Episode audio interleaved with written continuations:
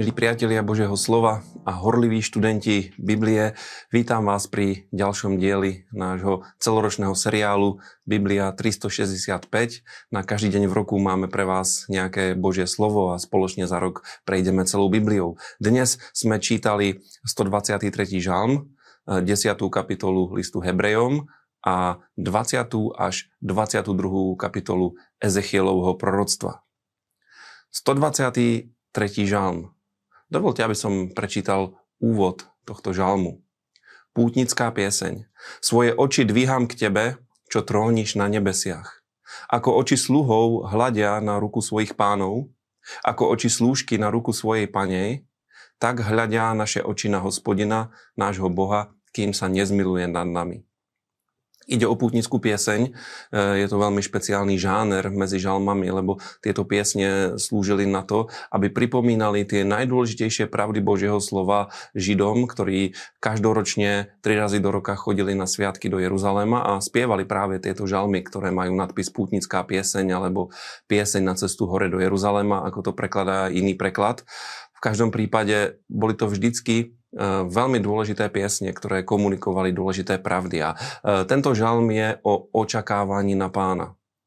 Ináč aj nová zmluva nás pozbuzuje, aby sme pozerali hore, kde Kristus sedí po Božej pravici a podobne aj tento starozákonný text žalmu hovorí, že máme dvíhať oči k pánovi, ktorý tróni na nebesiach a že máme mať určitý postoj pri tomto pozeraní sa hore. Je, je tu napísané, že e, ako oči sluhov hľadia na ruku svojich pánov a oči slúžky na ruku jej panej, tak máme pozerať, e, pozerať na pána. A v tom je veľmi dôležité zjavenie. Niekomu to môže pripadať nepríjemné. Čo som ja nejaký otrok, aby som, aby som hľadel na svojho pána. Ale uvedomme si, že v staroveku páni alebo otrokári boli ľuďmi, ktorí sa starali o svojich e, sluhov, o svojich otrokov, zabezpečovali ich všetkým potrebným a e, boli na nich dobrí, lebo vedeli, že týchto otrokov potrebujú a častokrát medzi nimi bol veľmi blízky vzťah a otrok slúžil svojmu pánovi a zároveň jeho pán bol pre neho zdrojom všetkého zaopatrenia. A je tu napísané, že naše oči hľadia na hospodina, kým sa nad nami zmiluje a skutočne e, dôraz na Božiu milosť a na Božie milosrdenstvo je veľmi dôležitý v živote kresťana. Boh sa zmilováva, je to dôvod e, na toho chváliť, lebo je napísané chválte hospodina, lebo je dobrý a jeho milosrdenstvo je väčné a práve toto je pravda, ktorú nám pripomína tento žalm, tak očakávajme na pána a očakávajme dobré od neho. List Hebrejom, 10. kapitola.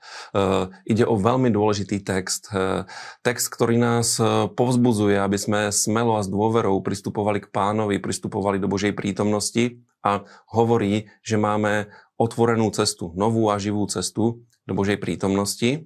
Potom je tam veľký dôraz na to, aby sme neopúšťali spoločné zhromaždenia cirkvy. A je tam varovanie pred odpadnutím, pred tým, aby sme nezačali dobrovoľne hrešiť a nezapreli pána Ježiša Krista a veľké povzbudenie, aby sme držali vieru a vyznanie a neustúpili. Poďme sa na to trochu bližšie pozrieť. Pán Ježiš Kristus nám pripravil novú živú cestu do svetine svetých. A preto sa potrebujeme správať s istotou a s vierou, kedykoľvek pristupujeme k pánovi, lebo od neho máme, máme všetko. On nám svojim utrpením na kríži získal nielen odpustenie, ale aj všetky Abrahamové požehnania. Aj všetky, všetky požehnania a prislúbenia starej zmluvy sú v ňom áno a ameň. A práve preto nás ten text pozbuzuje veľmi, veľmi jednoznačne.